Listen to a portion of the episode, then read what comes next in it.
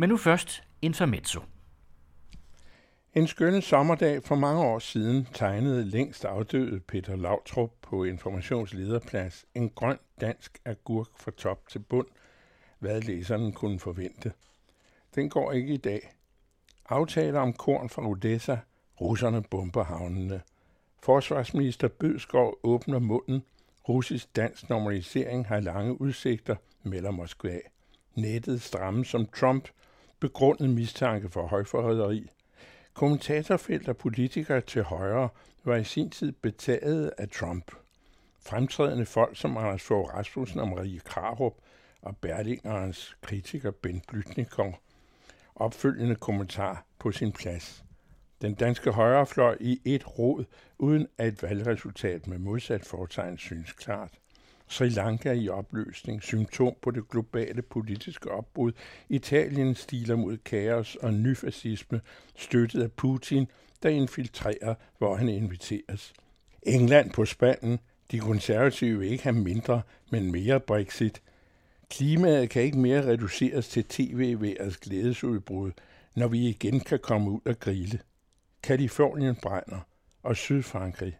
45 grader i Spanien, Klokken er ikke 10 sekunder i 12, men 10 minutter over. Det ene med det andet.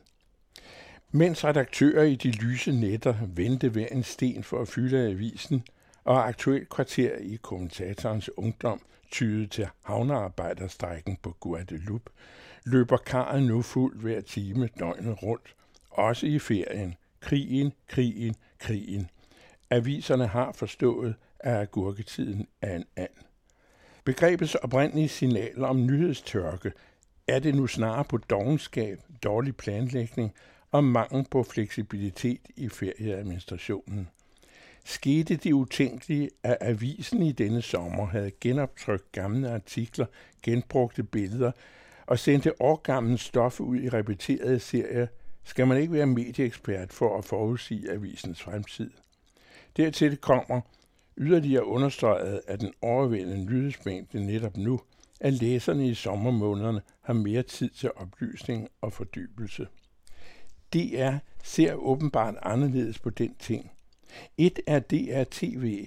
Her har de, som sagt før i denne signatur, for længst opgivet at producere minimalt eller intet genudsendelser af kerneydelsen, gamle udkørte serier – og tanketomt livsstilsstof med folk, der i mellemtiden er blevet 10 år ældre, rent fra hinanden og har skiftet køn, eller antikshows fra England.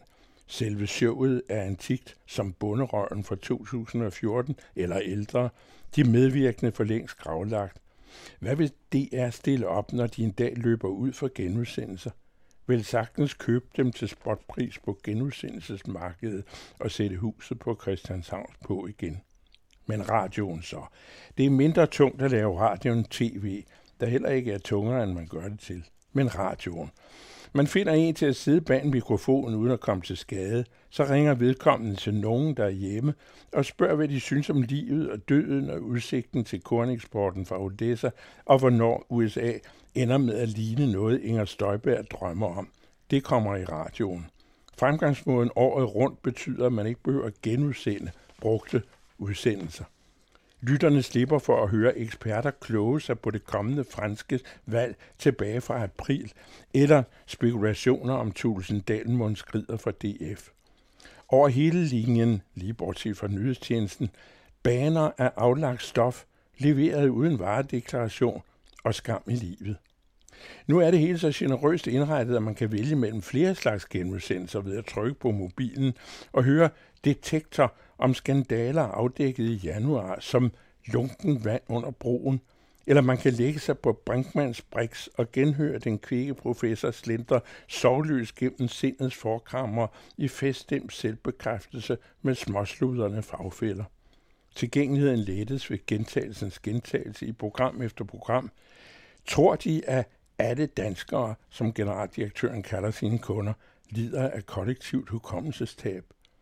En mulighed, som radioens ledelse måske kunne overveje, var at producere løs og producere nyt, som om intet uvedkommende var hent, såsom ferier og herefter disponerer programmerne så begavet, at lytterne til stadighed føler sig betjent af tilstedeværende medarbejdere med baggrundsstof, reportager, interviews, fyldt med den oplysning, som mere end nogensinde er afgørende for at begribe klodens skæve gang. Nu ligner radioen et afdansningsbal i Pærekøbing. Hvad forestiller de sig? Og hvornår reagerer den usynlige bestyrelse i huset? Eksisterer den endnu? Abonnentet kan man ikke mere opsige, ikke uden at snyde skat. Det er måske en mulighed. De plejer ikke at opdage noget, bare snyderiet er hvidvasket og stort nok.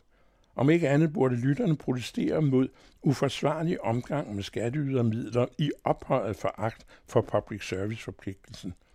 I radioen kommer protesten end ikke som genudsendelse, hvilket disse milde ord om afdansningsballets indhold af ovennævnte gode grunde er. Geomet med sit intermezzo kan altid høres her på den anden radio og læses i information om fredagen.